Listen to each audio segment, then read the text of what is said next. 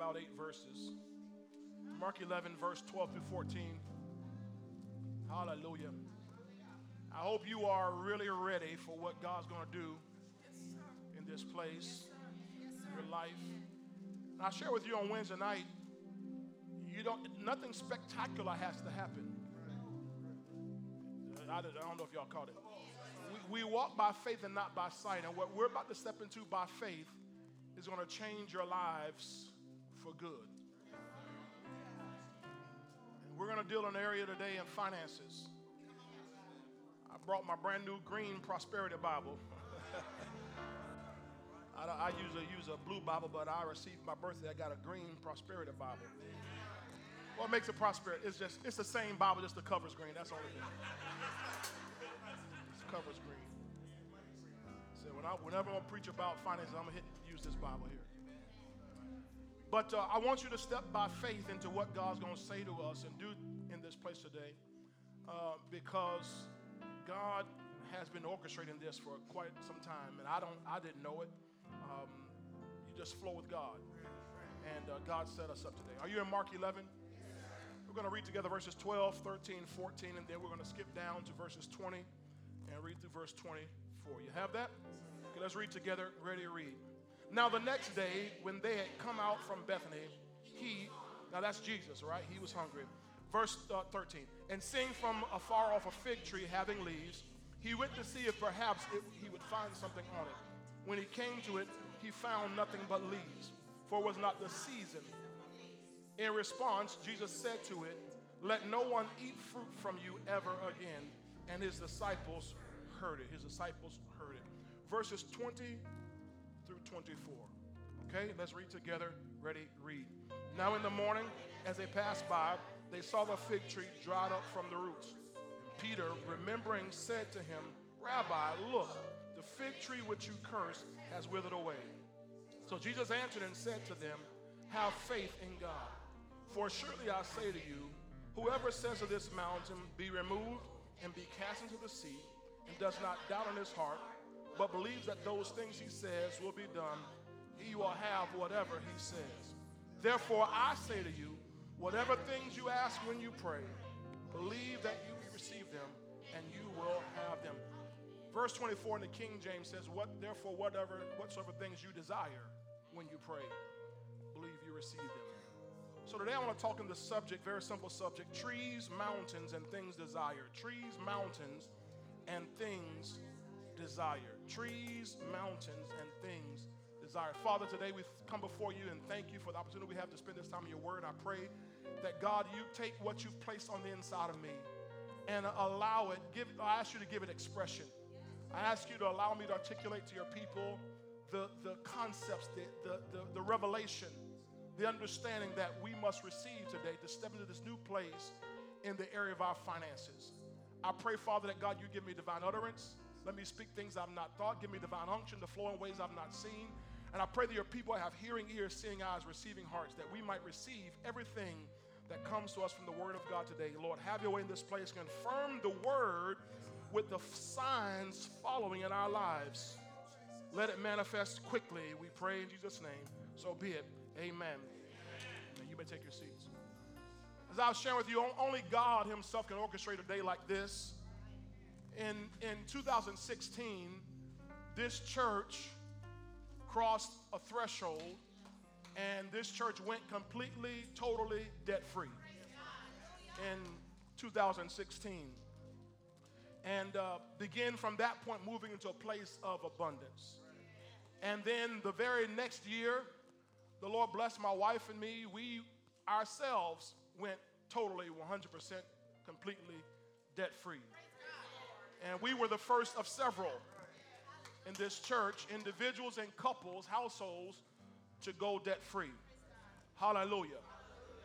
But here we are seven years later from when the church went debt free. Here we are in 2023 on what the Lord has called for us debt cancellation Sunday. This was not on the calendar. We didn't set the calendar to say we're going to have debt cancellation Sunday on the first Sunday of September 2023.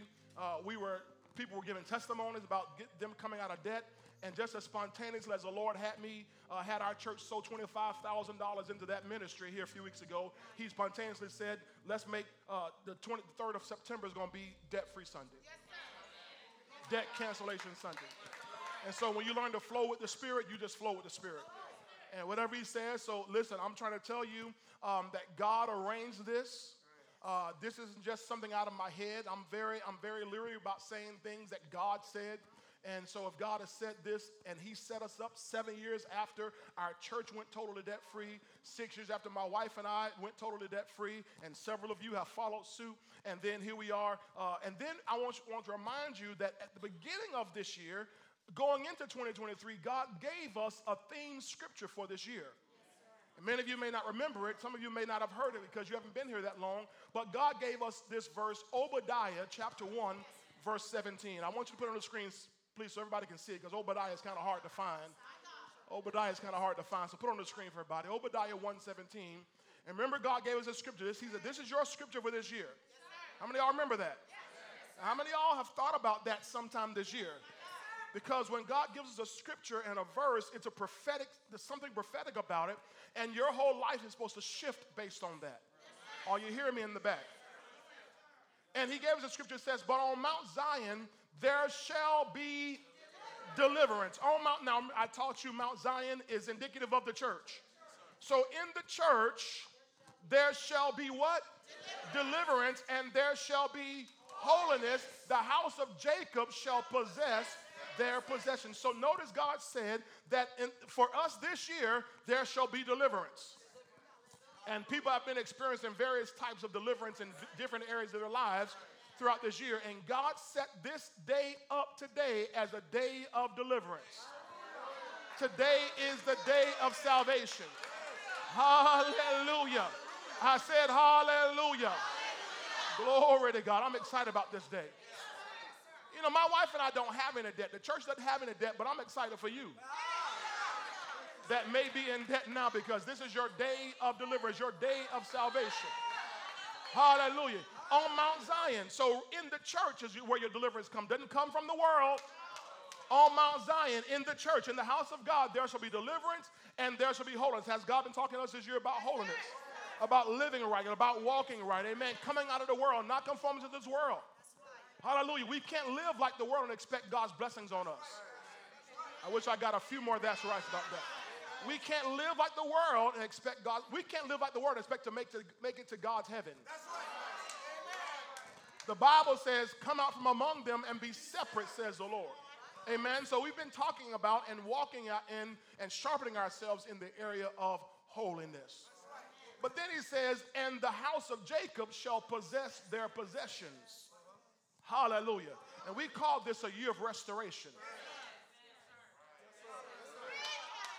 Thank you, Jesus. I'm astonished at what God is doing in this house, restoring restoring in this house. Hallelujah. I, will tell you something. A couple weeks ago, when uh, my, my, my friend, Pastor Vernell and Farah, told me, they said, we rejoined the church. Man, I, I, I, I, leaped in here so much. Not only because I love them, but because it's a fulfillment of what God said. He said, This is a year of restoration. When I saw beautiful Kim Cobham walking in the church, God said it's a year of restoration. And they're not the only ones. God's bringing more and more people into this house. Look around you. Look at what God's doing. Hallelujah. See, some of you may, may, not, may not have had my vantage point, but I remember the vantage point we had years ago when we went through a church split and everybody was gone. I'm looking out on a handful of people and we lost every ministry we had in the church. Evangelism small groups all everything. We lost in music ministry everything. Music we lost music ministry. Y'all, did y'all see what we just had here today? Well we have every wednesday every sunday in this house so it's a year of restoration and so he said my people shall possess their possession so here's what i want you to take note of that deliverance is just the beginning but God's end goal is possession. Deliverance is where God starts with you and me. Remember, God brought the children of Israel out of Egypt, He delivered them. But He brought them out with silver and gold right?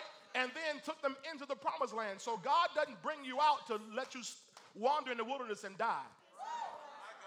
So today is a day of deliverance. You're going to be delivered from all your debt. Oh, okay, this side, this is this side, that side is this side. You're going to be delivered from all your debt today.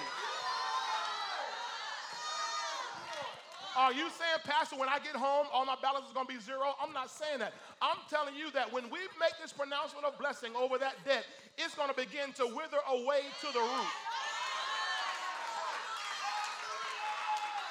And what you've been budgeting and planning on doing for 10 and 20 and 30 years, it ain't gonna take you 10 and 20 and 30 years to pay off no house, and eight years to pay off no car, and 20 years to pay off no student loan, and five years to pay off no credit card.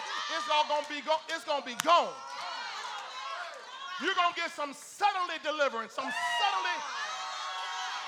Hallelujah. I, am searching for faith this morning. I'm searching for faith. Now I'm to preach to the ones who believe. Hallelujah.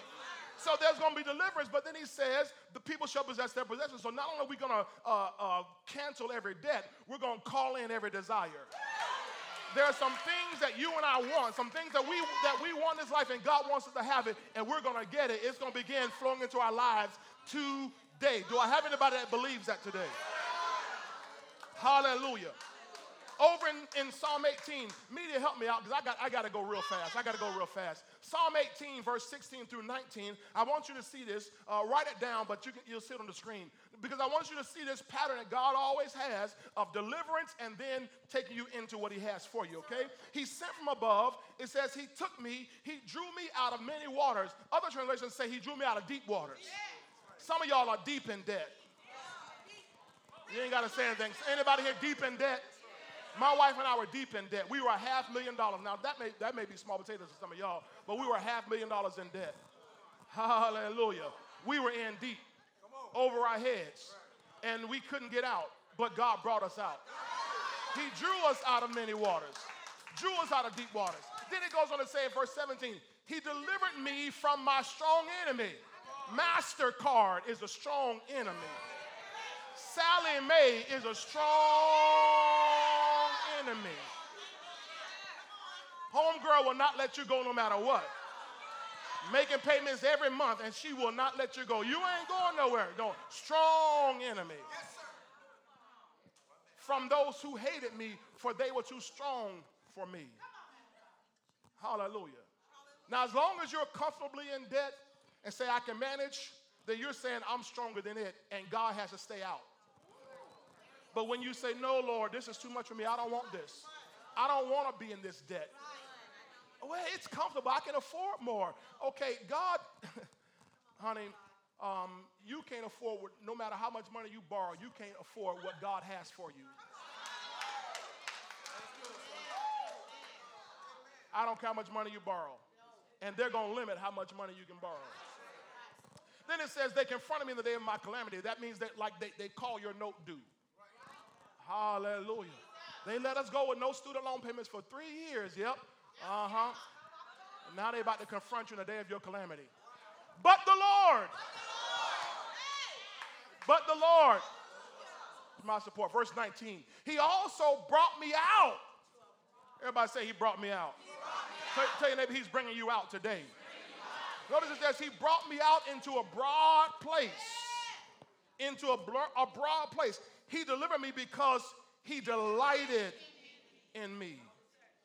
So tell your neighbor, he's bringing you out. I hope you're ready. He's bringing you out today. Now you got to search. If you're sitting by somebody who they don't look like a believer, they ain't gonna send them back to you. You might want to switch your seat and find somebody. Look down the row. You a believer? You believe? You believe what this man of God saying today? Because I got to find believers.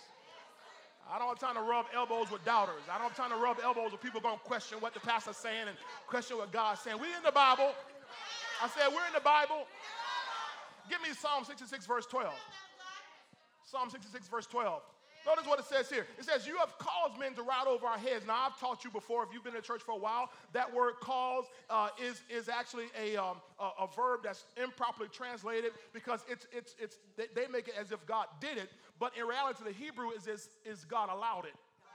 So we, should, we could really and really should read that as you have allowed men to ride over our heads. Anybody feel like you in over your head when it comes to your debt? Oh, y'all ain't saying that. If you have a mortgage, you're in over your head. No, I can pay it. Pay it off today. See, the reason you borrow it is because you don't have it. So as long as you keep thinking I'm good, then God gonna let you stay in that. But as soon as you say, you know what, this ain't good. I want this house debt free.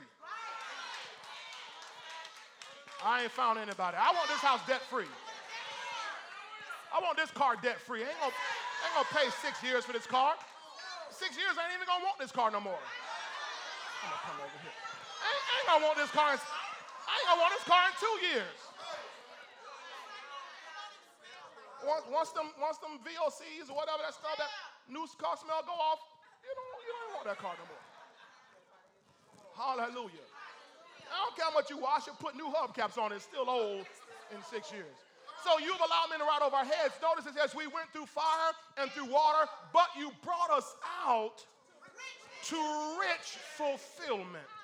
I like how the King James says it. It says, You brought us out into a wealthy place. You brought us out. Notice that, that although you went through all kind of hell and high water, he says, when you brought us out, you brought us out into a wealthy place. Somebody say a wealthy place. I wish you'd get more excited. Say a wealthy place. Where God's taking you into. It, it may have been tight for the last 16 years, but he's about to bring you out into a wealthy place. Now, if, you if you have a good Bible, that word, uh, your New King James, the word fulfillment is italicized. If you have King James, the word place is italicized because it really it really should be he brought them out into wealth, or he brought them out into riches. Are you following me? The word the word place and fulfillment was added by translators, but it's not in the original Hebrew. So he, bring, he brought them out into a wealthy place or into wealth. That word wealthy comes from the Hebrew word uh, revaya, revaya, which means saturation. Sat, God's gonna saturate you. Y'all know what saturate means, right? If you ever gone outside in the rain without an umbrella, you get saturated. Drenched. Oh man, God's about to drench you. Wait, wait. I'm gonna, just, I'm gonna put this out there. I'm talking about money, so I don't want to. Uh, uh, we, we, talk, we talk about money here. He's to saturate, he's to drench you. Then it says here, uh, it means also satisfaction. I can't get no satisfaction. No, you're about to be fully satisfied. Everything you desire, everything you need, you're going to be fully satisfied by the power of the living God. Hallelujah. People in the world chase satisfaction. Us in the kingdom, we chase God. And when we pursue God, He'll make He'll cause all these things that we want to chase us. Seek first the kingdom of God and righteousness, all these things shall be added unto you. Y'all got it? Yes, sir. Saturation, satisfaction. Notice this last word, last phrase of what it means running over. Running over. You're about to shift today September 3rd, 2023, from running out to running over. I wish somebody would throw their hands up and just receive that. I'm, you're going to shift from running out, running on empty, running on just getting by, running on barely make it. God's shifting you today from running out to running over. Surely goodness and mercy follows me all days of my life. He said, he, You prepare a table before me in the presence of my enemies. My cup. You know how Psalm 23 starts? The Lord is my shepherd. I shall not want. I shall not lack. I shall not be unsatisfied. And by the time by the time he gets to verse 5, Psalm 23, verse 5, he says, My cup runs over. I go from not lacking to all the way to running over. Hallelujah. Tell your neighbor, you're about to run over. I declare your closet about to run over. Your refrigerator about to run over. Your cupboards are going to run over. Your garage is going to run over. Your dresser drawers are going to run over. Your bank accounts are going to run over. Your pocket's going to run over.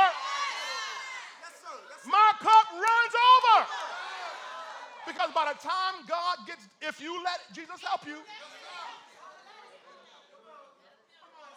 He's going to make sure you're running over. Everybody say running over, running over, running over, running over. Now let's let's let's get let's get into this text here, because Jesus, Jesus, uh, uh, you know we're going to baptize today too. Hallelujah. I'm excited about that. We're going to baptize some new believers, new saints. Anybody who gets saved today, you're going to get baptized today too. We got you covered. Jesus came, we know this to pay the penalty for our sins. We know he came to save sinners. We know he came to reconcile man back to the Father. But he also came to demonstrate sonship. He came to show us the highest level of operation when a person is properly connected to the Father. So everything he did was demonstrating sonship. He healed the sick. That's what sons can do. Because sickness comes from the wicked one, from the enemy, out of hell. Am I right about it? And as sons of the kingdom, we can eradicate sickness. I got a couple of amens up front. He came and he uh, raised the dead. So even though he ran into people, they had died. Jairus' daughter, Lazarus, the, the woman of Nain, the widow of Nain, her son had died. He raised them all from the dead because sons have authority over death. Now remember what I said, he's demonstrating sonship. In other words, you and I are supposed to do exactly what he did. He demonstrated sonship so much that he he had authority over even inanimate objects. Remember in Mark chapter 1, uh, he arrives at Peter's house, and Peter's mother in law is there. She's laid there sick of a fever. And the Bible says he rebuked the fever, he spoke to the fever.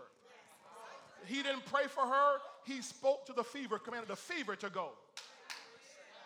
Which means fevers must have ears. See, sons know that. Remember in Mark chapter 4, he's, he and the, his disciples are on their way over to a place called Gadara. And uh, if you don't remember, just follow along the story. And they're on their way to a place called Gadara, and he goes to sleep on the back of the ship. And all of a sudden, the storm hits the, on, the, on the water, and all of a sudden, they're tossed to and fro, and the disciples jump up, freaking out, all scared, Chris, uh, Brother Chris. And they, they, say, they say, Hey, you don't care that we're perishing, you don't care we're dying. And he got up, and, he, and the Bible says he rebuked the storm. He rebuked the wind and the waves and said, Peace, be still. He spoke to wind and waves, which means wind and waves must have ears.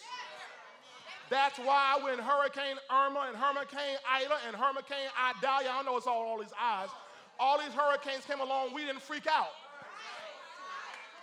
Well, maybe y'all did on this side. We didn't freak out. We spoke to the wind and the waves and commanded them to calm down. You can't come do here what you want to do other places. You might go other places and do that, but you can't do that here. See, if you know who you are, you're a son of God, a daughter of God with kingdom authority. He spoke to the wind and the waves.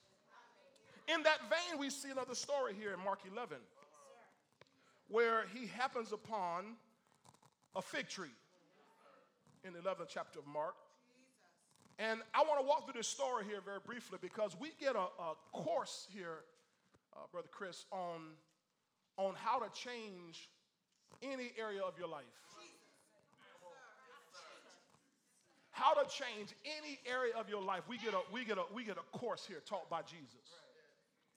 And the Bible says he stops by, you know, Mark 11, we read verse 12 through 14 talked about how he saw this fig tree afar off. I'm paraphrasing. I gotta, I gotta keep moving fast.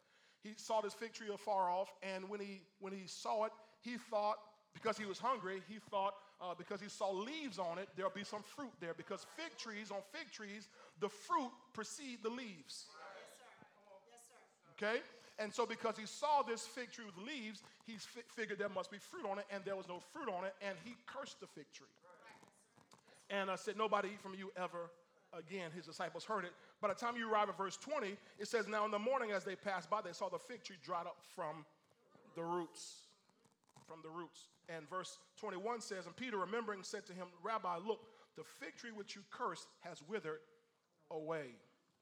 Now, our focus today is finances, but again, you can take the principles that I'm going to teach you, you can apply them to your health, you can apply them to your marriage, you can apply them, apply them to your ministry, to your career, whatever needs adjustment, whatever needs changed, whatever needs, in fact, radical change in, in the, your life, you can, you can apply what I'm going to teach you here. So here's the first thing, because I'm going to teach you three things here. Number one, we can curse trees. We can curse trees. In fact, uh, I want to really tell you that we must curse some trees. Before we get to the mountain moving, before we get to the desires of things, we have to curse some trees. Trees, listen to this trees represent mindsets and established ways of thinking that control our attitudes, perspectives, and behaviors and determine the course and outcomes of our lives. I know there's a lot to write. You don't have to write it all down now. You can write it when you get home. But I want to read it again because notice it says we can curse trees. And I want to tell you today that we must curse some trees. Trees represent mindsets and established ways of thinking that control our attitudes, perspectives, and behaviors. The reason why people have attitudes towards something or bad or good attitude is because not because of how someone else behaved, but because of the because of the tree inside of them.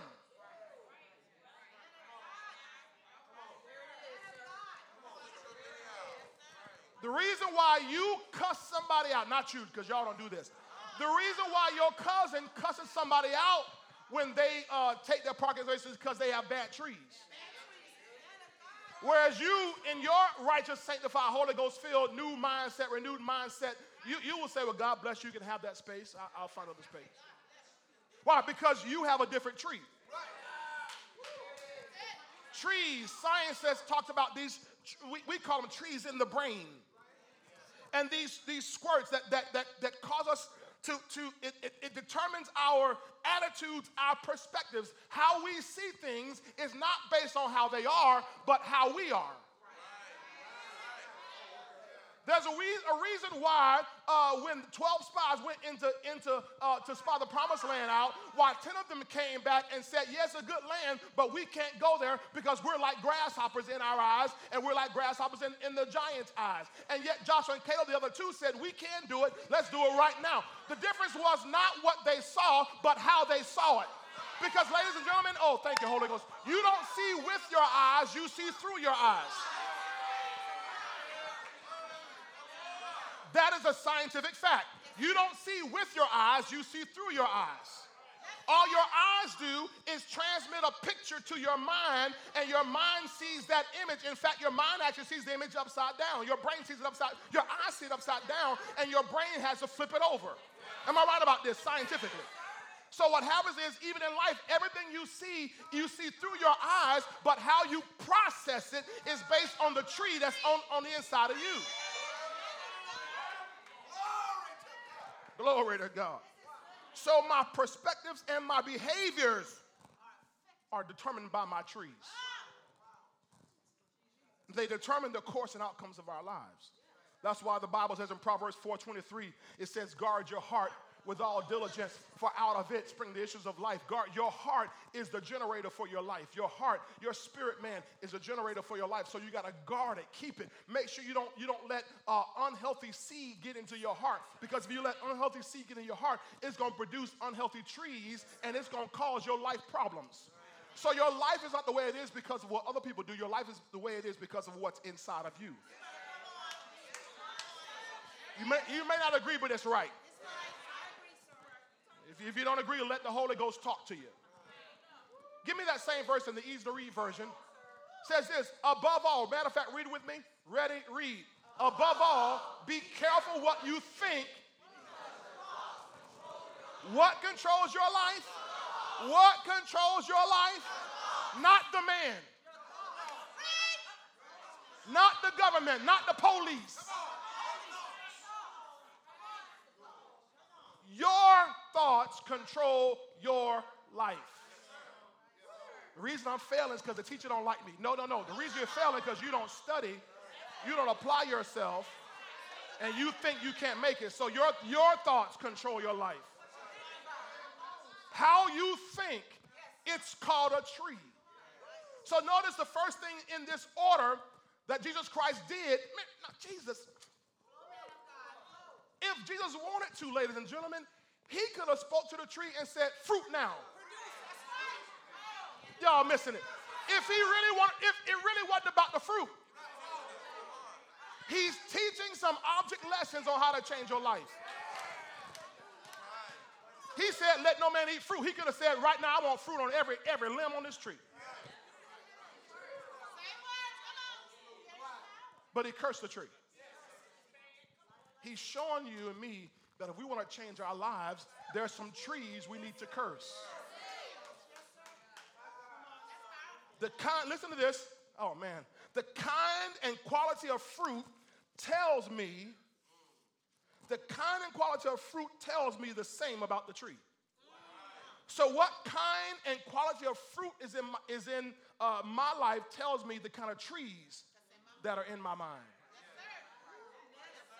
In, in Matthew 7, 17 through 20, let's write it down. I gotta, I gotta move fast. Matthew 7, verse 17 to 20 says, Even so, every good tree bears good fruit, but a bad tree, come on. So if you have bad fruit in your life, it's because you have bad trees. Oh, man. I know this is hard for this modern day millennial age and X generation, whatever y'all are called. People, people, people want to think everything in their life is somebody else's fault. No.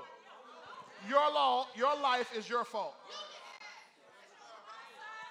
That ain't no, Pastor. You don't you don't know what my parents did. I know what they did. I understand that. But you can change that based on what you do. Your parents and your uncle your auntie them and your grandmama them and all the folk who abused you and misused you and neglected you, they, were, they, yeah, they did wrong. They did wrong. But what are you going to do from now on? Because your thoughts control your life. Y'all got it? So Matthew 7, verse 17 to 20, again, verse 18 says, A good tree cannot bear bad fruit. That's why you got to curse uh, these bad trees. It says, because a, ba- a, bad tree, uh, nor can a bad tree bear good fruit. So a bad tree cannot bring forth good fruit. So if I have bad trees in me, bad thoughts, bad mindsets, bad imagination, I can't bring forth good fruit. Verse 19, I'll keep going because I'm getting some funny looks. Every tree that does not bear is cut. Today we got to cut down some trees. Because if you stay in debt, stay in lack, if you keep running out of money at the, by the end of the month, it's not because you don't make enough. It's because of bad trees. Look at look how y'all looking. No, Pastor, I don't make enough. No, no, no, no. You paying for Netflix. It's, it's, it's bad, bad trees. Bad trees produce bad fruit. And if it's got bad fruit, you got to go ahead and cut it down and throw it into the fire. Verse 20, therefore by their fruits you will know them. So I know what is in your mind based on what I see in your life. You can't judge. I'm not judging. I can just observe fruit. There are a lot of trees that look alike. You, you walk into a, you know, and through St. Pete, there are all kind of citrus trees. And you don't know till the fruit comes, whether it's a lemon tree or a lime tree or a citron tree or whatever it is. You don't know until the fruit comes. The fruit tells you what kind of tree it is, and a tree is a result of the roots. So notice when Jesus Christ cursed the fig tree, it withered to the roots. That he didn't just chop off branches. Many times we try to get rid of fruit in our lives, eh, but the problem isn't the fruit, the problem is the roots. If you don't get rid of the roots, that tree's gonna grow back. And the bad fruit's gonna come right back. And next year you'll be just as broke as you were this year.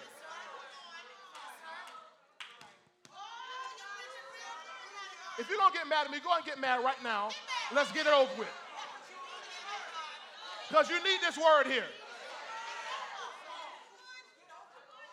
Go and get mad, ask God to forgive you, let's get over it. That way we can go and get you rich today. Glory to God. Glory to God. So, so we got to deal with uh, um, what, what's in my financial root system.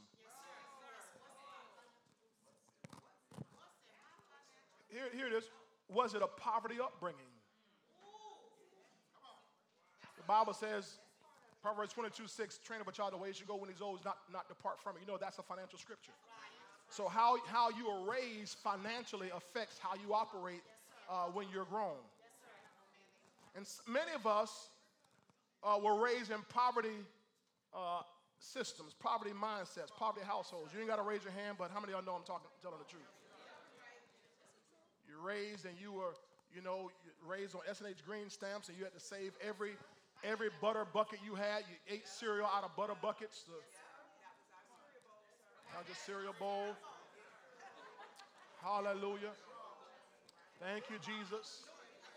Raised, we're going we gonna split a happy meal between three of us. Now, I'm not picking on you being poor when you were a child. What I'm saying is, though, is, is what happens is that creates images. And if we don't break out of that image, it'll control how we operate even as grown folk with good jobs.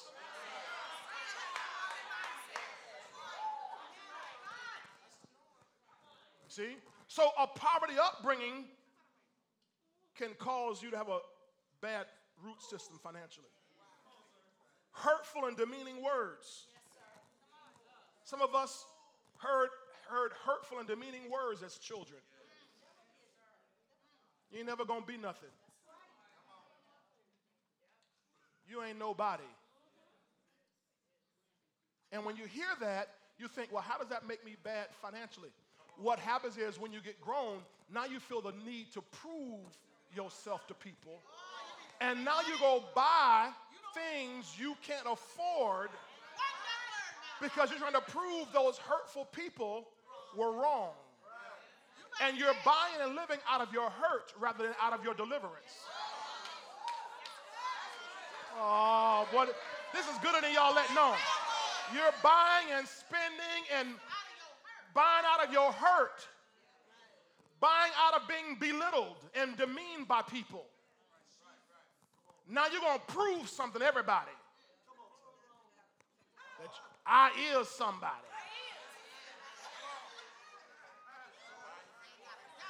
And you want to put on clothes and buy cars and buy jewelry that make that to you make you think you're somebody because you don't realize your value is not in your things. Your value is on the inside of you. And because people spoke words that devalued you, you try to find your value on the outside as opposed to letting it come from the inside. I know I'm right. You ain't got to say amen. I know I'm right about it.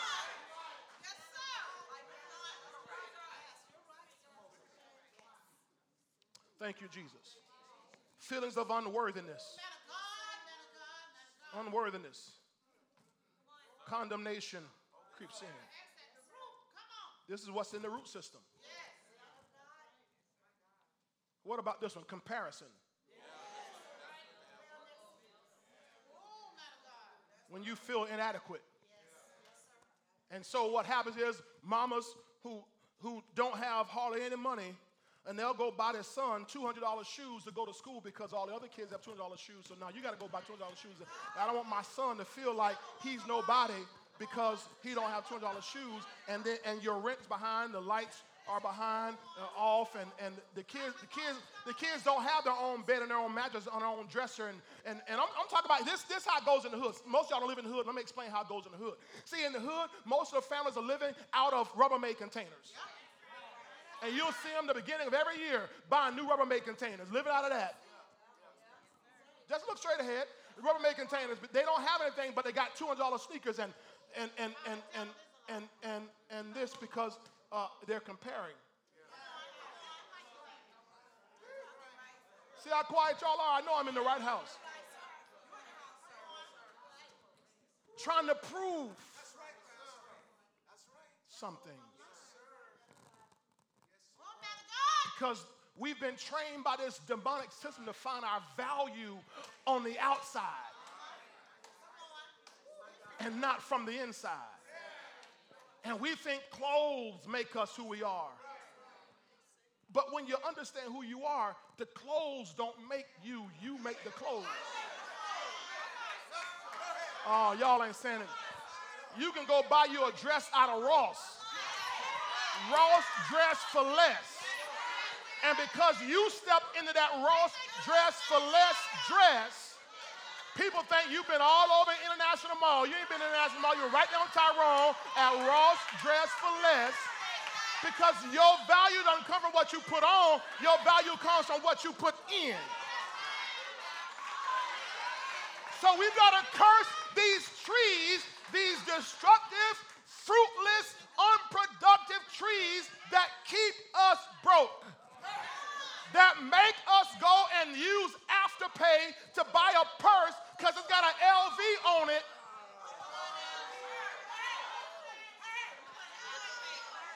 You're going to walk into everybody Tory Burch store and buy, buy shoes on Afterpay and everything Afterpay. And you forgot about that.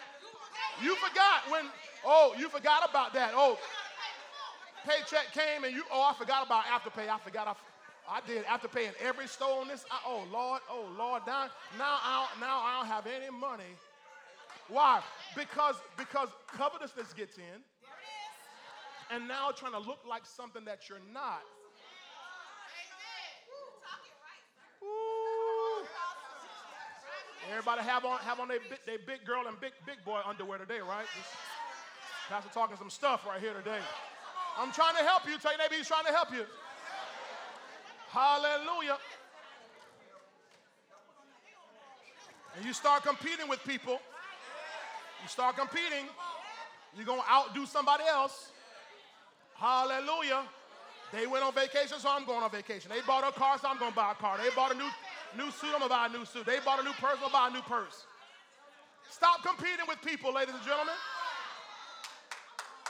Those trees inside are the ones that keep people in lack, in poverty, and debt. So before we can get rid of the debt, we got to kill the tree. This, ladies and gentlemen, this, this, is, this, this, is so, this is so profound. I don't know if you understand. Before, before he dealt with the mountain, he dealt with the tree. Because if I don't kill the tree, it'll come back we can cancel all your debt. And I mean, you, you can get an inheritance, get a, a lawsuit, whatever, and clear all your debt, and next year you'll be right back in it. Ask me how I know. Been there, done that. Refuse to do it again. We finally had to curse some trees. What keeps getting us back in the situation over and over again? What gets us where we don't have any money?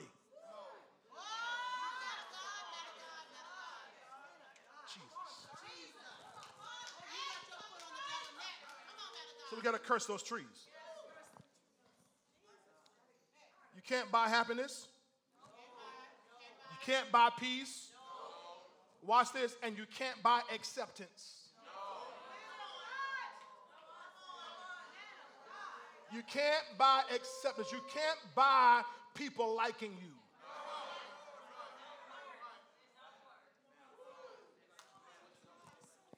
You got to get it in yourself that you're already accepted in the beloved God already accepts you. In the body of Christ, we accept you.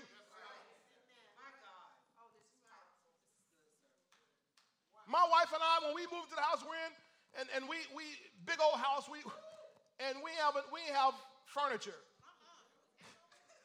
The kids used to skate through the house. Matter of fact, they used to ride bicycles through the house. Y'all remember that? We all they were, they were, that, that's, that's, how, that's how empty that joker was. And then I get, they, my family had the nerves to ask me to host a family reunion. Because John will move into this big old house over there. They don't, they don't know we'll have no furniture.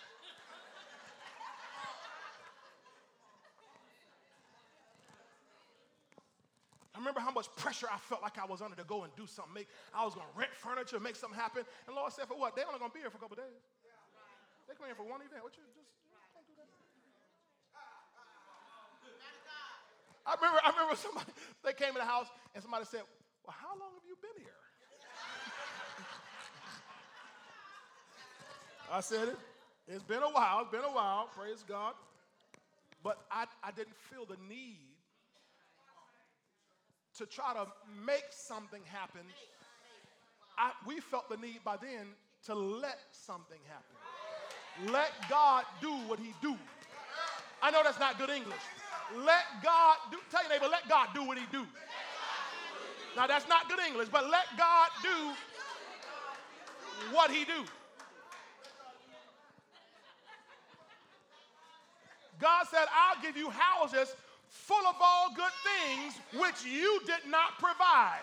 That's what the word says. I'll give you houses full of all good things which you did not provide. And you come to our house now, I want to get rid of junk because he's given us a house now full of all good things which we did not provide.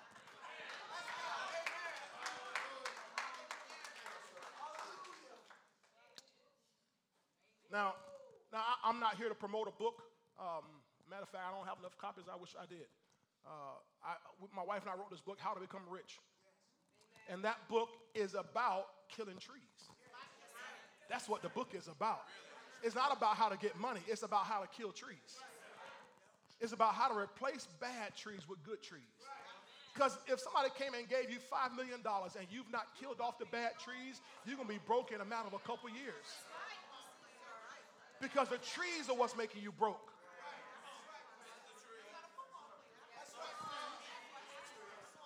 That's why we're transformed not by the receiving of money, but by the renewing of our minds.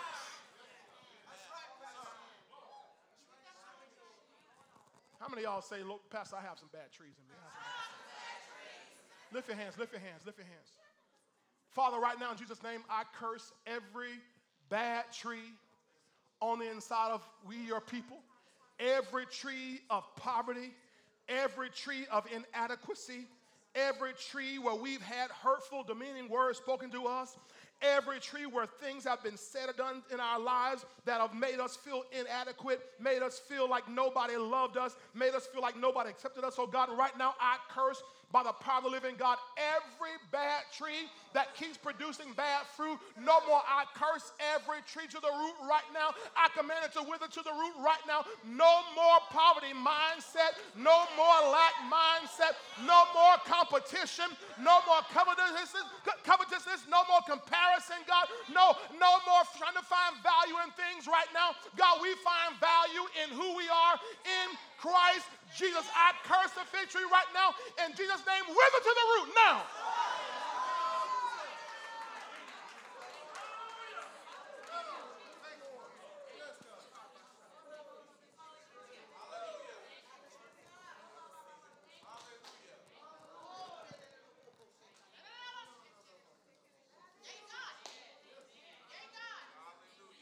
It's the trees, man.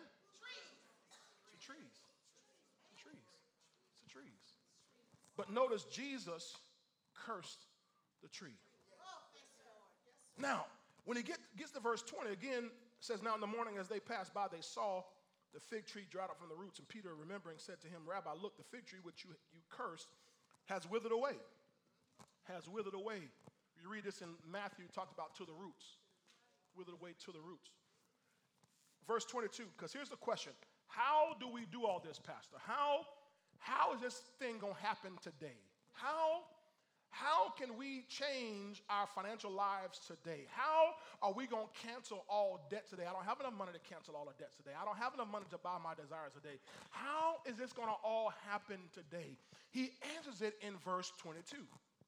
He says to them, Have faith in God. How's this going to happen? Have faith in how is the fig tree cursed? Have faith in God. And then he goes on and teaches a couple more verses here. And he's going to teach about getting rid of or removing mountains and then receiving desired things. And he prefaces that, or he uses this segue phrase here have faith in God. So everything I just showed you and then everything I'm about to show you requires you to have faith in God. That's why I told you I'm looking for faith people today. I'm not looking for people just attending, just looking, looking to be entertained today. I'm like Peggy. Well, you didn't come, if you came to be entertained, you're in the wrong zip code, the wrong church. I want you to have the word of God and learn how to change everything, how to shift everything in your life. And it requires you and me to have faith in God. Now, that statement itself implies that God can do something about it. If God couldn't do anything, He wouldn't tell us to have faith in God. It also implies implies that God wants to do something. It's one thing to know God can, it's another thing to know God will. Say, neighbor, God wants to do something about your situation. God wants to turn your life around. God wants to get rid of your debt. God wants to give you desires of your heart. God wants to do it. Oh, He can. And He wants to. So he, Jesus says, have faith in God, not your intelligence. Watch this, not your budget. Oh, I know who I'm talking to. I got a five year plan. My wife and I had a plan. Beautiful plan. Excel spreadsheet. Laid out a plan on how we're going to come out of debt come into abundance. And God blew our plan out of the water. Because what we finally learned was our plan wasn't going to deliver us. God was going to deliver us. And God accelerated. He blew right past our plan and snatched us out of debt, snatched us out of poverty, snatched us out of lack because we put our faith in God. Not faith in our intelligence, not faith in how smart we are, not faith in this world. We didn't go to anybody, any other uh, uh, uh, loan consolidation program. Look how y'all looking. Nobody else to consolidate our loans. No more HELOCs to consolidate our loans. See, when you consolidate, you aren't getting rid of the debt. You're just shifting it from one place It's still there. It's still there. And God doesn't shift things around from one place to another. He's going to get rid of it. I said he's going to get rid of it. So have faith in God. Tell you, Dave, you got to believe. Y'all know Second Chronicles 20 20? Believe in the Lord your God, you shall be established. Believe in his prophets, so today I'm your prophet. And I need you to believe what God has told me to tell you. I don't need to believe your lying eyes, keep looking at your bills. This ain't never gonna get paid off. That's a lie. I'm, I'm gonna die in this debt. That's a lie. Never gonna have anything. That's a lie. I'm never gonna be, be able to afford what to do what I wanna do. That's a lie. I need you to believe this prophet today. Hosea 12, 13 says, By a prophet the Lord brought Israel out of Egypt, and by a prophet he was preserved. So God's going to use a prophet to bring you out today. So notice, number one, we can curse trees, but number two, we can remove mountains. We can remove mountains. He said to them, verse 23, For surely I say to you, Whoever says to this mountain, this, that's a particular mountain there, be removed and be cast into the sea, and does not doubt in his heart, but believes that those things he says will be done, he will have whatever he says. Mountains represent seemingly unmovable or insurmountable objects. Mountains, we know they're vision blockers, but they represent seemingly, seemingly. I had to throw the word in there for you. Seemingly. Because in the natural, it is unmovable. In the natural, it is insurmountable. But we don't walk by sight, we walk by faith. We don't look at things that are seen, but things that are unseen. So they're seemingly unmovable or insurmountable objects.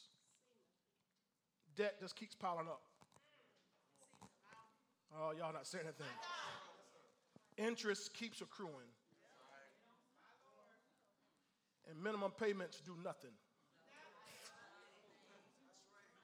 Threw in an extra payment here and there, and the balance still looked the same as it did.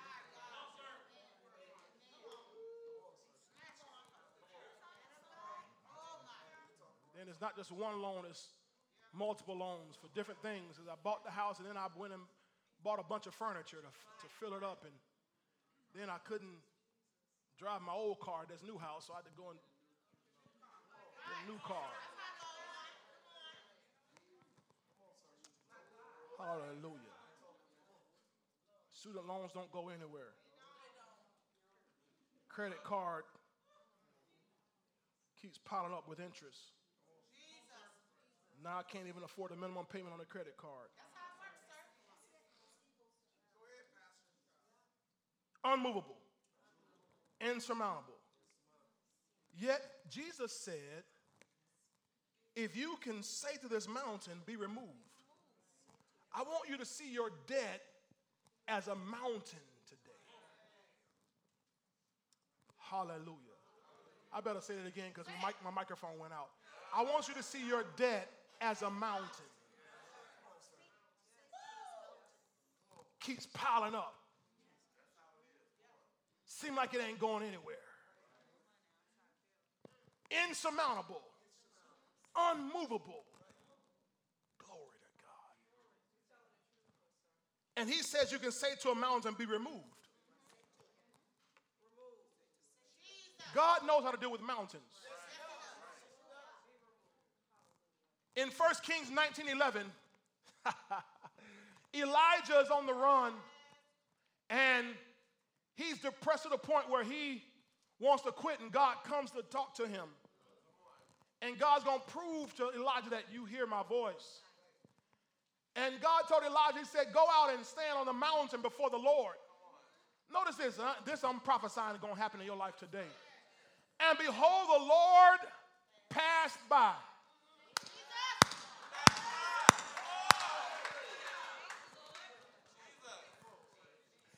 And behold, the Lord. All it takes, Elder Baker, is for the Lord to pass by. I wish somebody would grab a hold of this here. And the Lord passed by, and a great and strong wind tore into the mountains and broke the rocks in pieces before the Lord. God can take that unmovable, insurmountable mountain of debt and just pass by, and the wind will blow and break that whole mountain down into pieces. May the Lord pass by you right now. May the Lord pass by your house. May the Lord pass by your bills. May the Lord pass by your debt. May the Lord pass by your financial mountain and break that mountain into pieces and break it down where now you know it's gone. But I wish I had somebody else grab a hold of this. I, I, I, need, I need a church of believers. I gotta find some believers. When, when I'm standing here prophesying this, you get to sit there looking like me like Prophesying what the Lord is doing. And when I prophesy, you got to receive it. If you don't want him to pass by, don't let him pass by.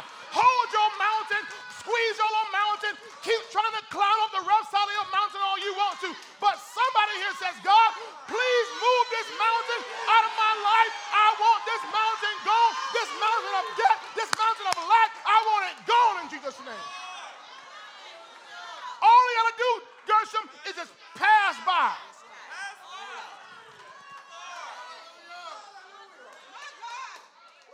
He just gotta just pass by.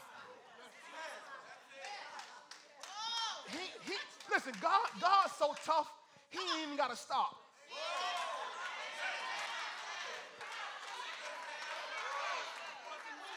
Stop by here, dear Lord. Stop by here. No, no, no. We got to touch him as he goes by. If he just passed by,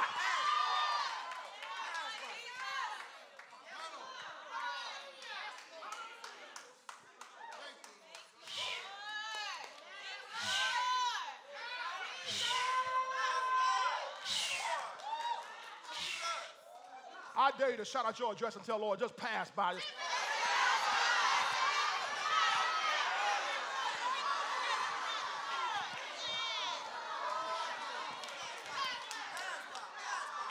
Well, just, just pass, pass by my house. Just pass by. You ain't got to stop. God, just, just pass by. Let your wind blow. Let your wind blow, Lord.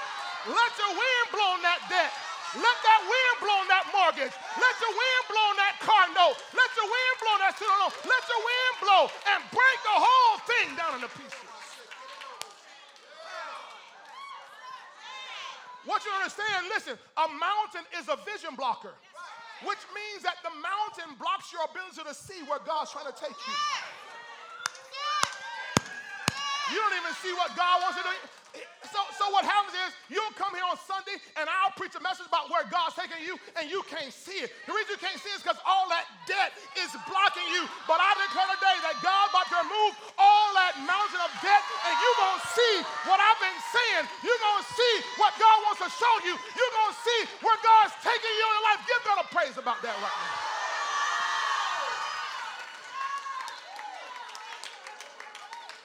Sit down, sit down, sit down. I, I gotta hurry, I gotta hurry. Because mountains, mountains can also represent, watch this, they also can represent being stuck in one place too long. Mountains can represent being stuck in one place too long.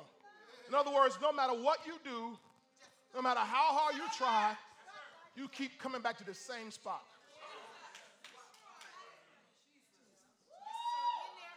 God, I was here five years ago. Why am I in the same spot again? A mountain. Deuteronomy 2, verse 3, in the King James, God had enough. I'm telling you, God's had enough.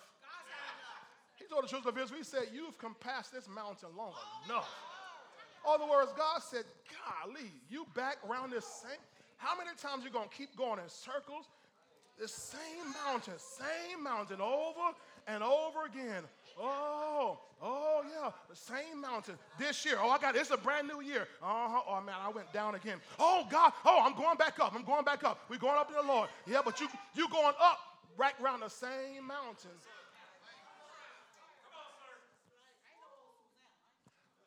He's, and God said, You've done this long enough. Haven't you, haven't you seen this same tree enough? You don't recognize that rock? Watch this. Aren't you bored with this same view? Oh, I don't know. I, I, I, I, I don't want to talk about me and my wife.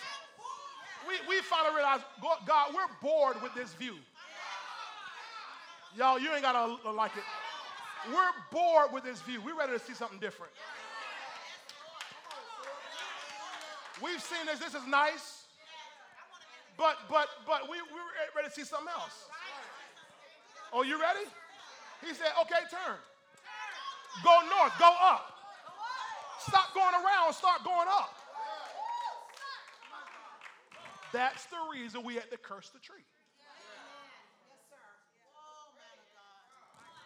So you don't keep circling the same mountain over and over and over and over again.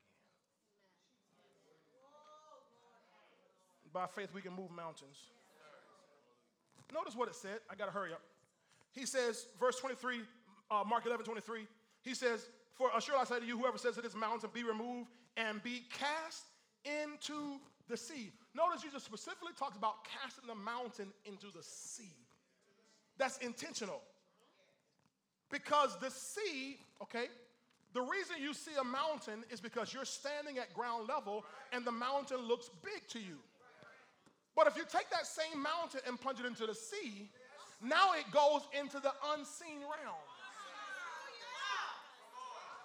Because the mountain, when it's cast in the sea, is not going to float on the land, it's going to sink to the bottom. So he says you can take this mountain which has been blocking your view and now throw it into the unseen realm where you don't see it anymore. What was blocking your vision, blocking your view, is no longer blocking your view. In fact, because it's now in the sea, if you want to see it, you got to go look for it.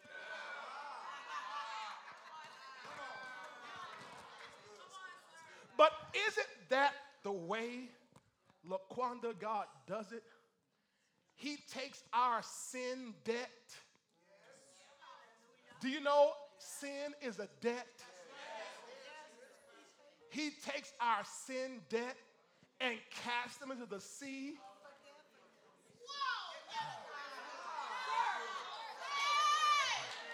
Give, give, give me Micah 7.19. Micah, Micah 7.19.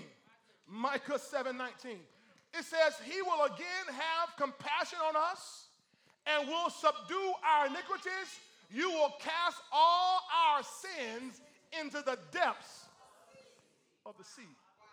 We call it the sea of forgetfulness, where He remembers our sins no more. Once the sin is cast into the sea, you, you can't, if to, to see, you got to go looking for it. Anybody here glad that God took your sins and cast them into the sea? Because now, now when the accuser comes and accuses you of all the things that you did, you got to say, You a lie, show me. Devil, you a lie, show me. Show me what I did. He can't show you because it's going into the sea now. So that's what God does with debt. So Jesus says, when you move that mountain, don't slide over 100 yards. Don't try to consolidate the mountains together. Take that mountain of your debt and put it into the sea where you can't find it anymore. Where you'll never see it again.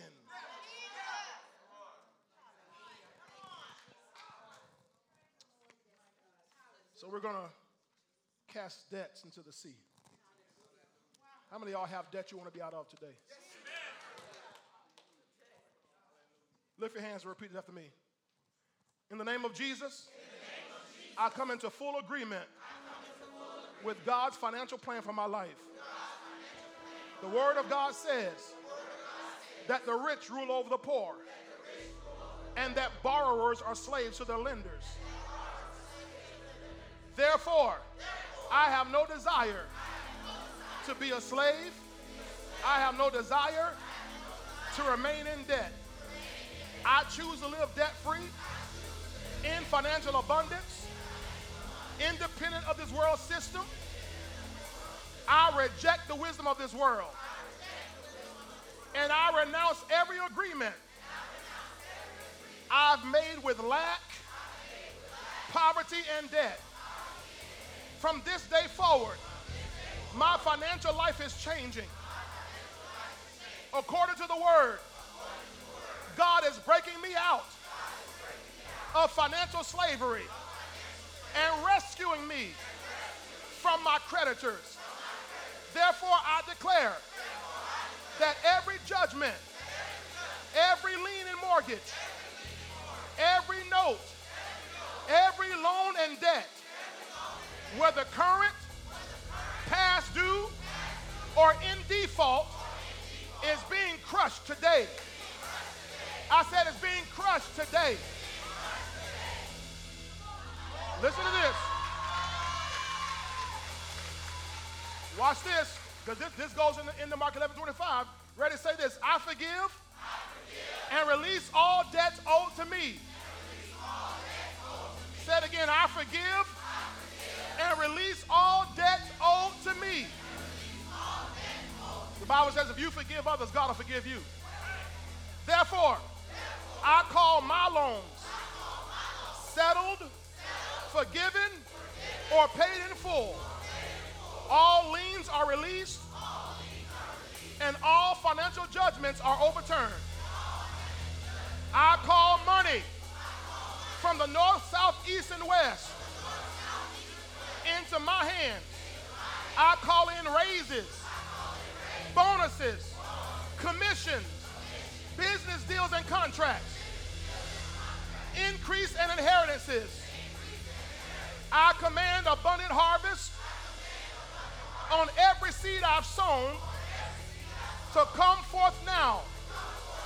I will pay off my debts, and my family and I will live on the rest. By faith, I have declared it, and it is so in Jesus' name, amen.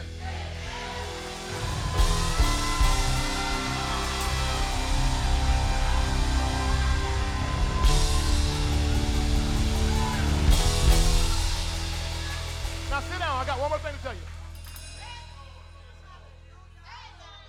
Because we got to finish this here. We can curse trees. We can remove mountains but we can also receive things. My wife and I didn't have a debt list to bring today. Because we don't owe anybody anything. But we have some desires. We have some desires. And notice the last part of Jesus' teaching was how to receive things. King James says in Mark 11 24, therefore I say unto you, whatsoever things you desire. Whatsoever things you desire. So we're talking about desired things. I'm not talking about needed things. Think I got one hand clap. I'm not talking about needed things. He covered that in Matthew 6. He said, Your father already knows you have need of these things. He said, Don't even bring up the things you need. You and I should never even waste time praying about needs. I wish I had one more hallelujah on the bigger. You give, give it, give me one more hallelujah on the bigger. Don't waste time praying about your needs. He says your father already knows you have need of all these things.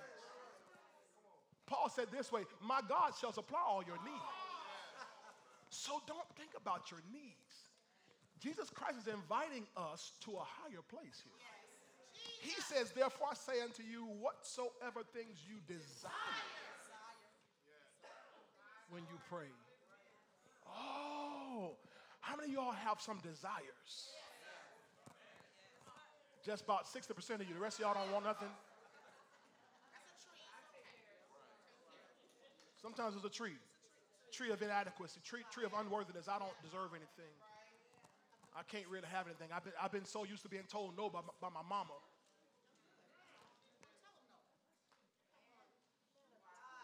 Things represent the manifestations of the desires of our hearts. Things represent the manifestations of the desires of our hearts. I'll say it again. Things represent the manifestations of the desires of our hearts. So you and I all, hopefully, hopefully all of us have some desires. But he says that you'll receive those things, which means they're going to move from your heart to your hand.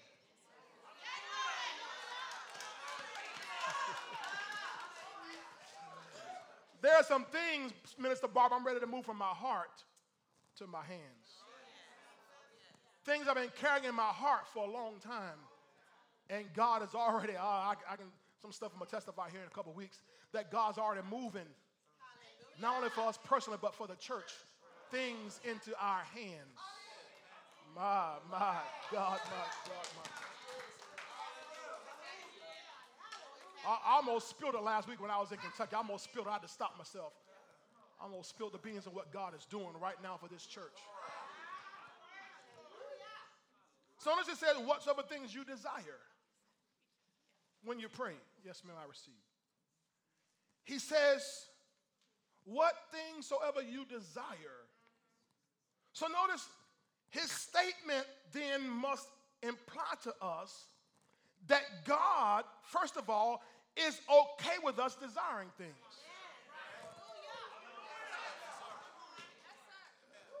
I got to get rid of all the old school church devils in here that want to tell you that God is not interested in you having things and God doesn't want you thinking about your desires. But if Jesus taught, Christ told us what things ever you desire when you pray, believe you receive them and you will have them, it must mean that God is okay with you and me desiring things.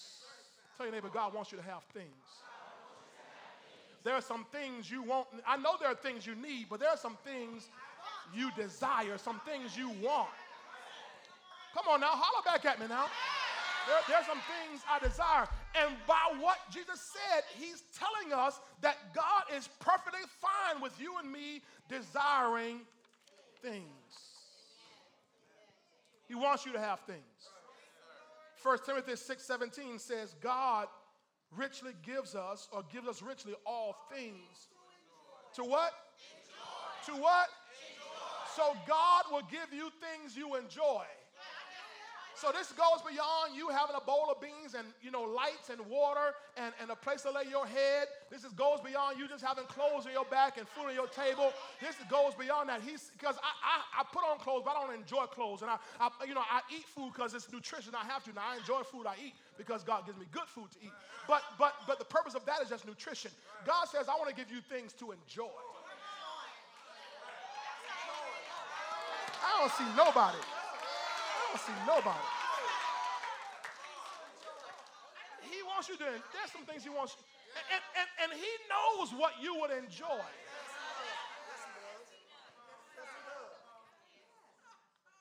So what happens, the religious devil wants to make you apologize for enjoying life. Yet Jesus said in John 10, 10 Amplified Classic, he said, I came that you might, that you might have and enjoy life. Tell neighbor, God wants you to enjoy your life.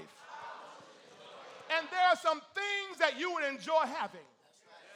And so Jesus Christ says to us then that if you desire these things, God will give it to you. Matthew 7, verse 11. Matthew 7, verse 11, Jesus says this. This is powerful. This, this helped me out uh, this week.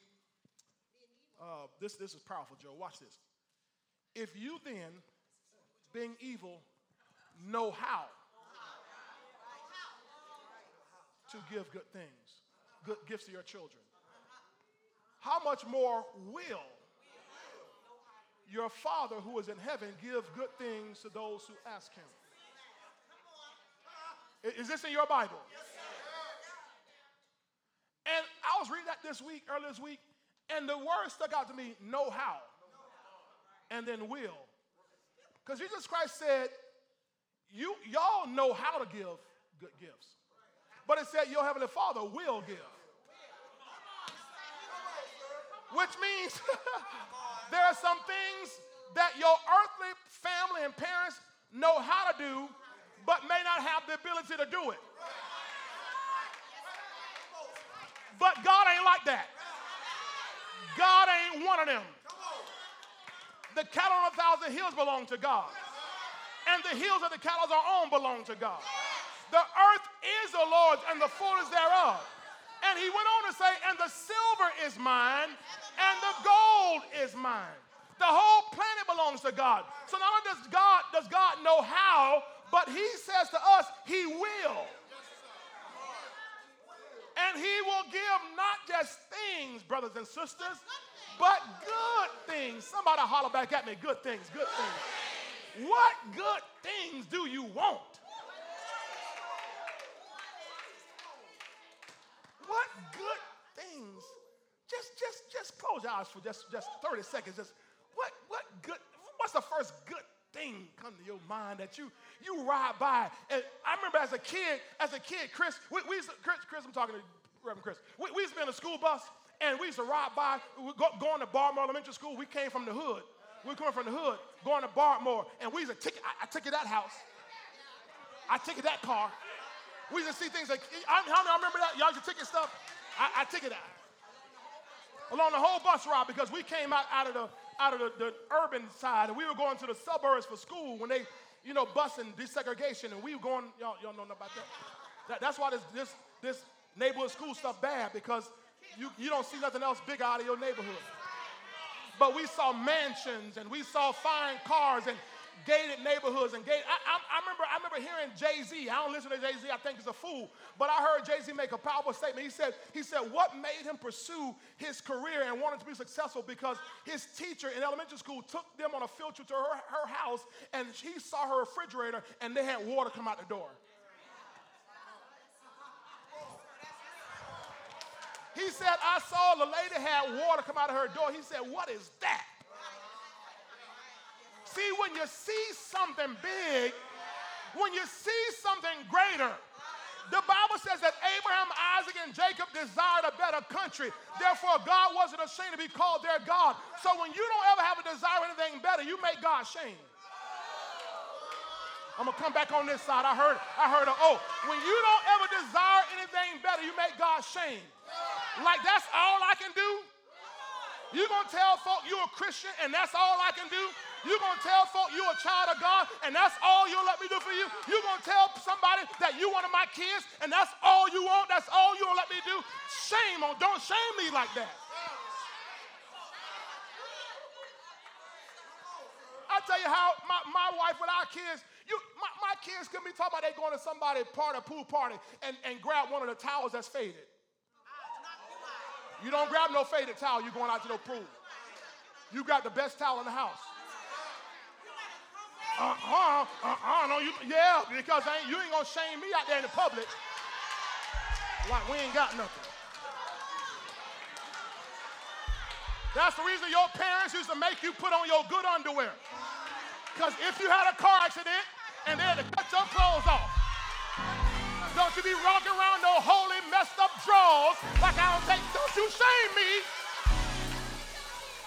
And God is saying, children of God, don't shame me by having no desires. Don't shame me by wanting nothing better. Don't shame me by settling on something that's beneath you and beneath me. I want you to come up higher to what I want you. I want you to desire something better and let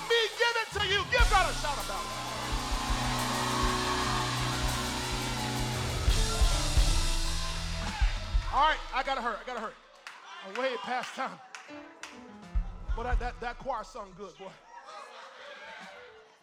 So not only does his statement tell me that God's okay with me desiring things, but his statement also then tells me that God leaves the things up to me. Oh, y'all missed it. Not only is he okay with me desiring things, Diana, but he leaves the thing I desire up to me. Because he just didn't say what things soever I desire for you. He said, no, what he didn't say what things soever, soever your mama and your cousin and your friends and your classmates think you ought to have. He said, what things soever you Point at your neighbor and eyeball, say, it's up to you, it's up to you, it's up to you. Now, if they slap you, that's on you. They slap you. Don't, don't put your finger in my face. Is he leaves it up to you. Don't let anybody tell you that's too much. My life is not up to you. Where I go, what I drive, where I live, what I, how I dress, what I eat, it ain't up to you. He said, What things I desire.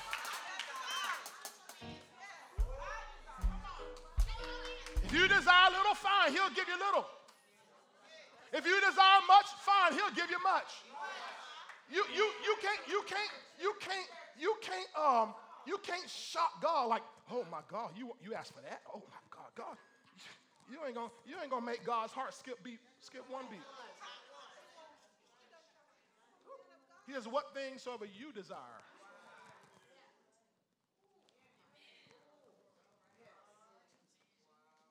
Here's the thing you don't have to run your desire by anybody else. You don't need anybody else to, to approve your desire. If you run your desire by somebody and they say that's too much, that's the wrong person. Find somebody else.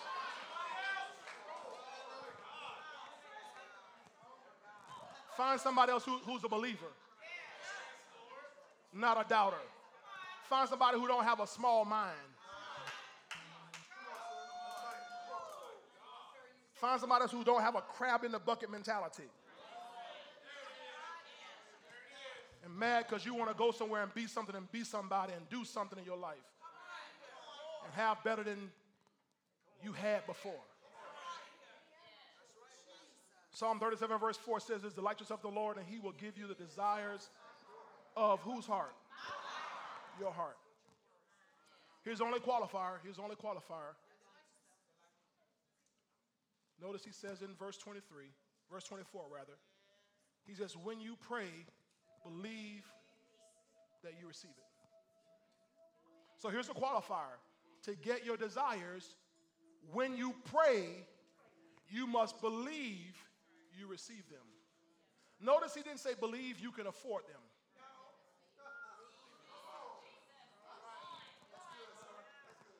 He said, believe you receive them.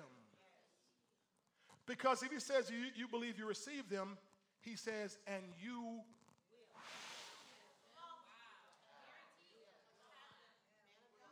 I wonder, does anybody in this room believe Jesus? See, if this was just me talking, you say, oh, that's just Rev talking. But we're reading right from what the words of Jesus. He said, if you desire it, when you pray, believe that you receive them and you will will have them. I mean, I can I can I can rest on that right there. I got a list of desires. And when you got a list of desires and you can pray believing, here's, here's the thing. Sometimes you're not ready to pray yet because you don't believe it yet. So spend time in the Word, spend time with God until you believe it. Once you believe it, now pray it. Because you got to believe you receive when you pray. So the moment you utter it, you pray it. And if you actually believe you receive it, you go from asking right away to thanking God.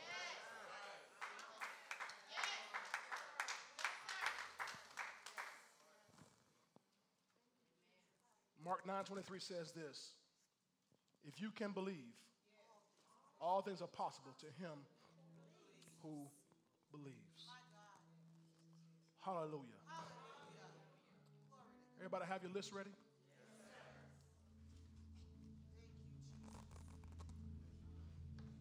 Baker, grab that basket for me, please.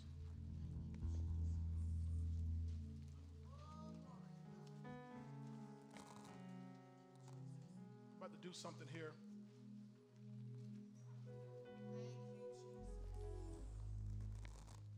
I want you to listen very carefully to what I'm going to say to you.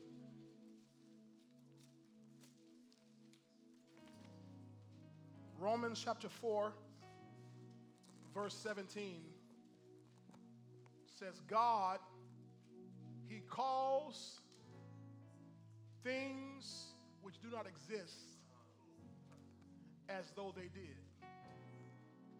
So notice we've already cursed the trees. We've already spoken to the mountains. We're going to still deal with that debt here. And then we're going to call in some things we want. My wife and I, our list covers us personally. We fill half the page with our list, the other half of the page with things for the church. Itemize some things we're believing God for for this church that require money. These specifically that require money. land, property, vehicles for the church.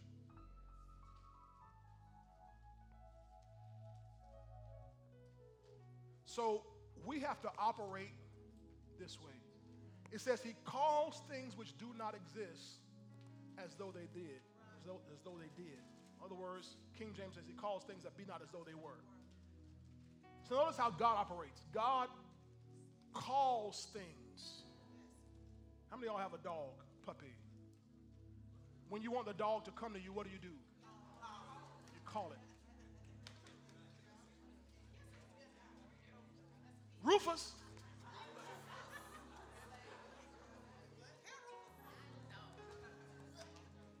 You're telling the dog to come here. How many of y'all have kids? I don't mean to compare kids to dogs. But it's the same way. When your children in another room, my, my dad, my dad, when he would come home from preaching on a Sunday night, Jonathan, come here. Come in there. Take, take your daddy's shoes off, he used that to y'all too, Warren? You were gone by then? Y'all, you, you and William missed that, man. Julius and I got it good. Take, take, take your daddy. My daddy preached all day.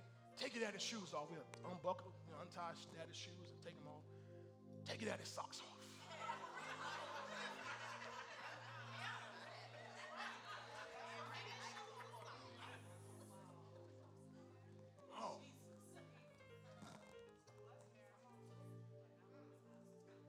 Jonathan, come bring me the remote control. It's right there.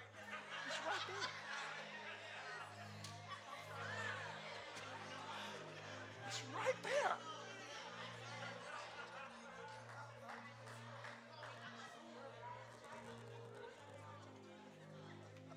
But you call what you want to you. Now, in, in the church, people think this is goofy because they don't understand the principles of the kingdom of God. In the world, they've taken it and twisted this same thing. The world does it all the time. They've twisted it, they've perverted it into new age, where they speak into the universe. That's the foolishness that goes on in the world. Don't you get in that? I'm speaking to the universe, talking to the universe, calling things out in the universe. That's that's new age demonic. Yet it is a perversion of what is real for us as believers that you and I do have the ability to call things that do not exist as though they did. Okay? So we're talking about our desires, we're going to call them. And then another scripture to back that up Ephesians 5 1, Amplified Classic. Ephesians 5 1, Amplified Classic says, Therefore, be imitators of God, copy him, and follow his example as well beloved children imitate their father. So remember, I just showed you how Father God operates. He calls things that do not exist as though they did. So we're going to imitate him, we're going to copy him and follow his example. So he's given us the same authority to do the very same thing. Now, some of y'all are still writing. That's good.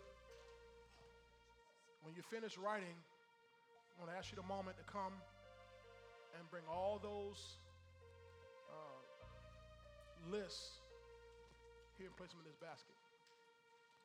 Pastor Kim and I are going to lay our hands on them. These are debt free hands. So we're going to lay our debt free hands on your mountains of debt. We've learned how to receive desires by faith.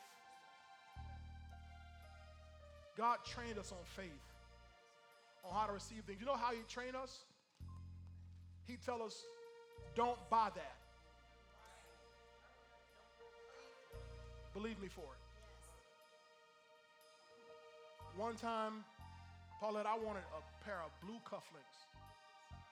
I had a, my mind, my heart set on some blue cufflinks. And the Lord told me, don't buy them. By this time, I had the money to buy. It's just cufflinks. I had the money to buy a pair of cufflinks.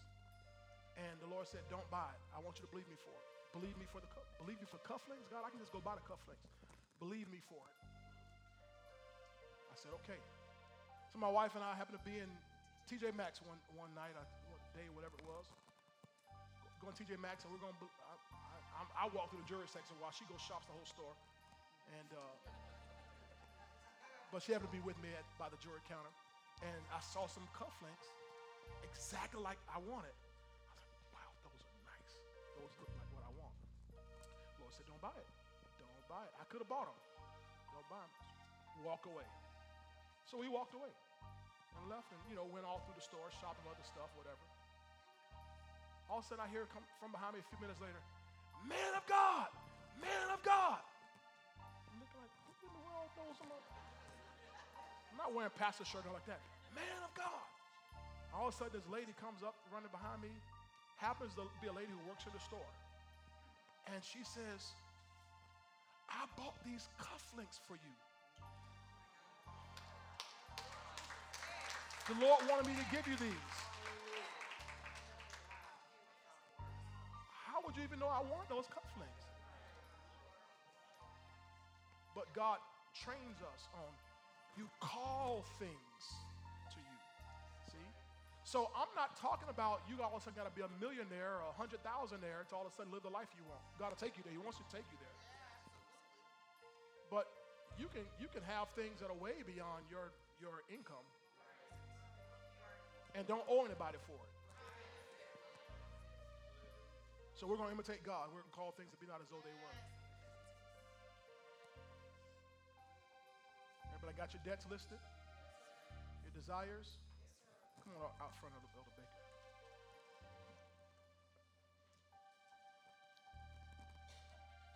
All right, when you have it ready, I want you to come bring those, place it. Bring the basket down some so they can reach you up.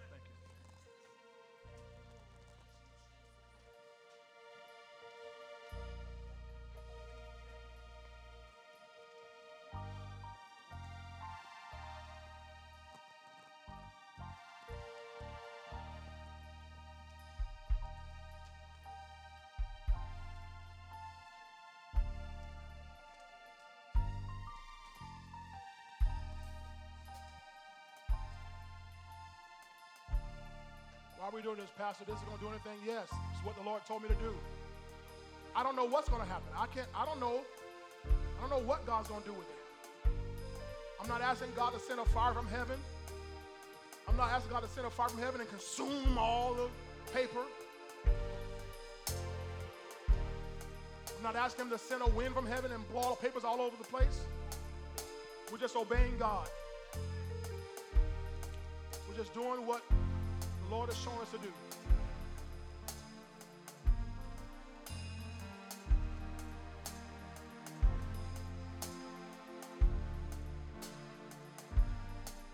We had some people who sent their list in. Hey, put this list in from I can't be there. Put this list down there. We're not about to do magic. This is not a magic trick. Silly rabbit tricks are for kids.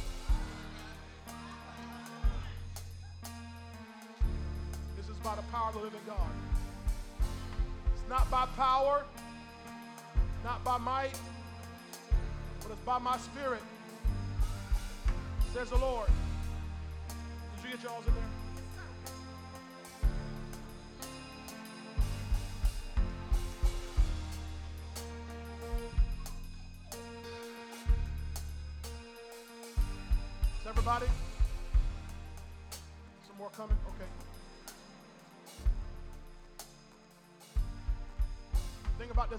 Great. Some of you young young kids, you don't have any debt. You want to go to school debt free. You want a car, and your parents said, I don't, know if I can buy you a car. Your parents have to buy you a car. You desire a car, God will give you a car. And the insurance money. You're going to get your own insurance now. You're gonna to get.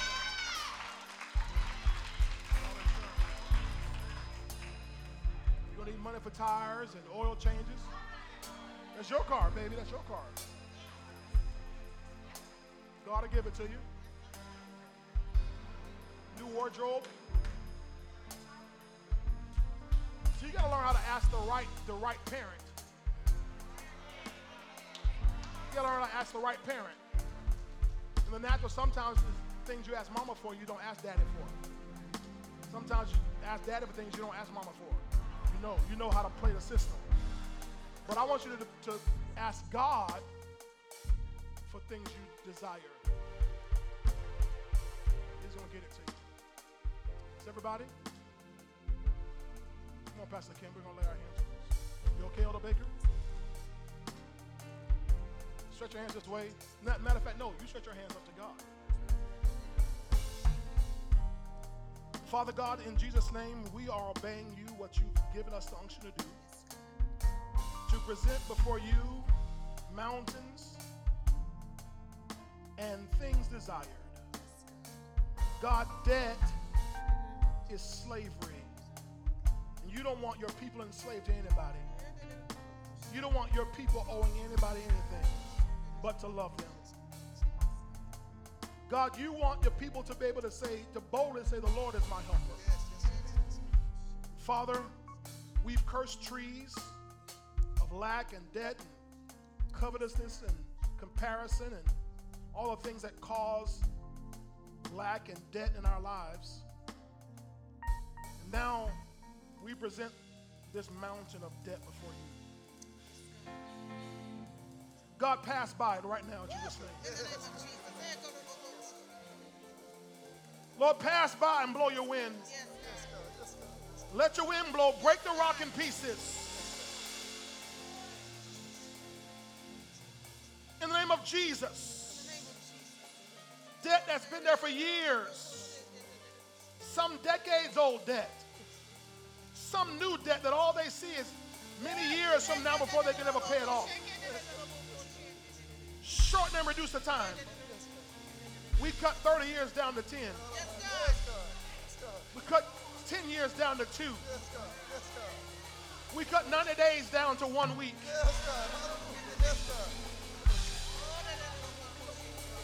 Every debt we curse you, we cancel it now in Jesus' name. You, the eternal one, says, all debts are canceled now in the name of Jesus. Father, what you've done for this ministry as a whole, what you did for Kim and me as a family, we lay these debt-free hands on this, on these, these, these petitions. They're petitions right now. We lay our hands on them. We lay our hands on them. God, we thank you that even now, everyone is canceled. Old debts, new debts. Cancel now in Jesus' name we cast them into the depths of the sea to be seen no longer in the name of Jesus. And now, Father, it's with great pleasure that we join our faith, calling in desires. Hallelujah. Hallelujah. Glory to God. Hallelujah. Thank you, Lord. Thank you, Lord Jesus. Thank you, Lord Jesus. Thank you, Jesus. Do we get out of there?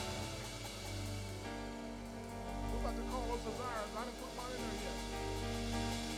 We got to get our desires. Hallelujah. Our desires, church's desires, the desires of our hearts. Your word says we delight ourselves in you. You give us the desires of our hearts. Your word says, God, that the desires of the righteous shall be granted. Yes. Father, we declare even now, in the name of Jesus, that as you have said in the word through Jesus, that our desires will come if we believe we receive them. We believe we receive them now. Doesn't matter what the amount, doesn't matter what the cost, doesn't matter how far fetched. Doesn't matter how big or how small. We call every desire in into manifestation out of our hearts and into our hands. Out of our hearts, out of our heads, and into our hands, oh God. Every desire. We call for houses, cars, plans, tuition, in the name of Jesus. Children, husbands, wives.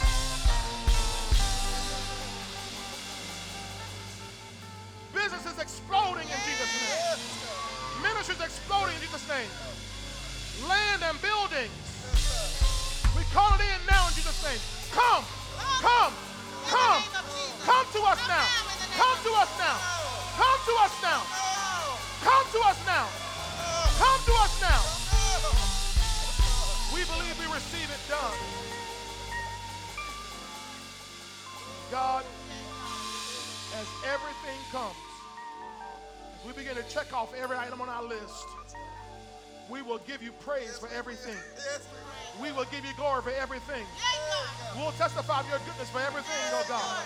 We will not forget that God, it's you that brought us out, and it's you that brought us in.